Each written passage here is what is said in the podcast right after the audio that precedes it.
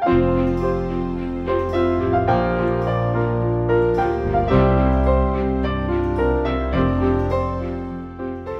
are now tuned in to the Students of the Bible broadcast with your host, Brother Kevin Keeter. So let's grab our Bibles and take a new look in the Old Book.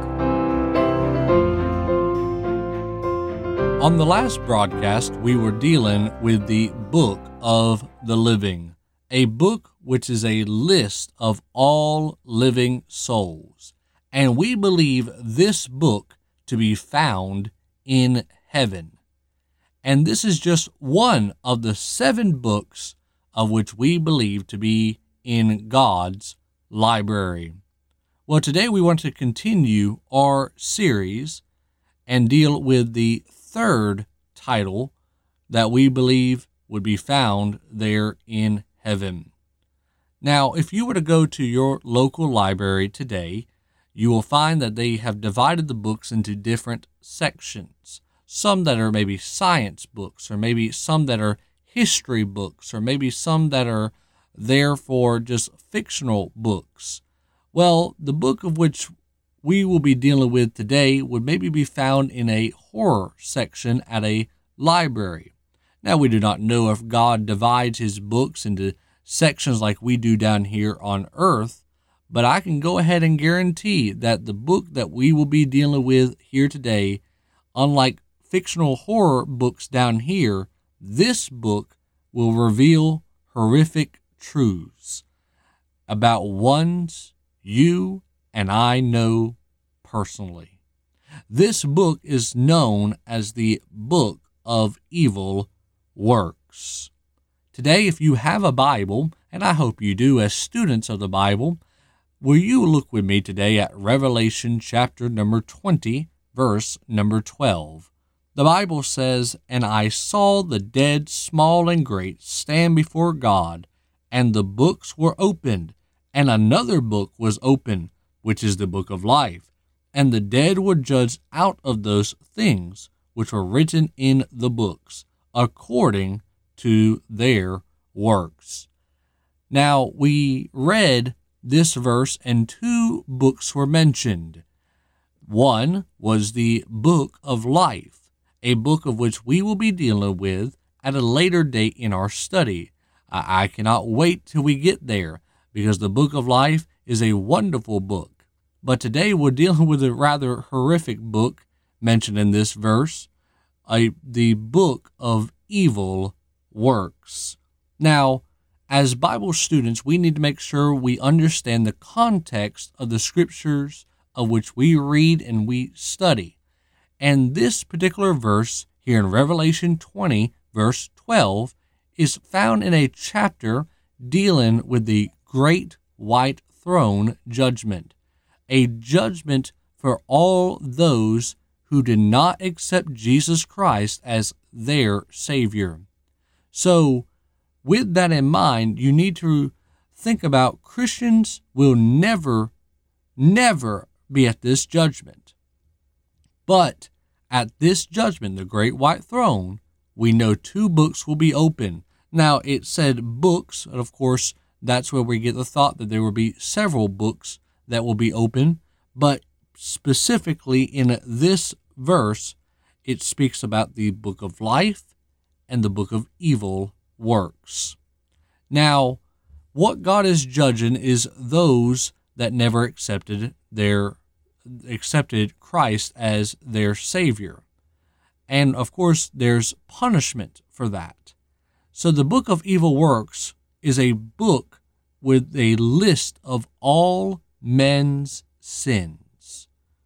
Now, today, there will be countless mounts of sins that will be added to that book by men and women all over the globe. But you see, it's not a book that is just updated today. It's been updated for years, thousands of years, since men have been committing sin ever since the garden. You see, this is a rather large book.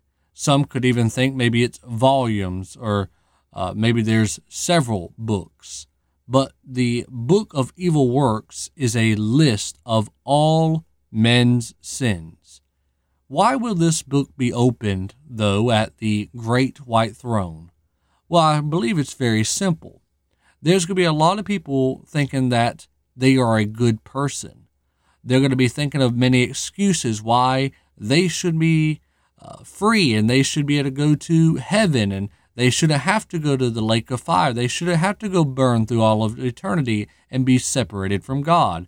They're going to try to make their plea, they're going to try to make their argument with God that God somehow made a mistake. But see, God, He's a just God, He's a holy God, and He has the proof right in front of Him the book of life and the book of evil works.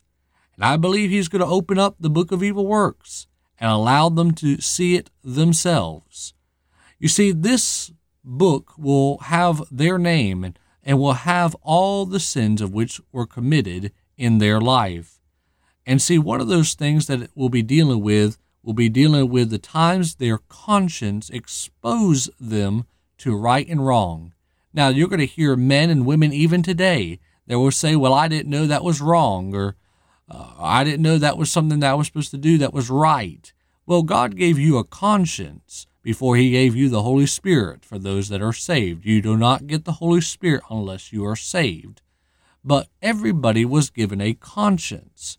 And the Bible says that our conscience exposes us to what is right and what is wrong. Romans 2:15. And with that in mind, it also says that those that are in other countries. You see, we want to get the gospel to everybody, but when they die, and if they have never accepted Christ, the penalty is still the same.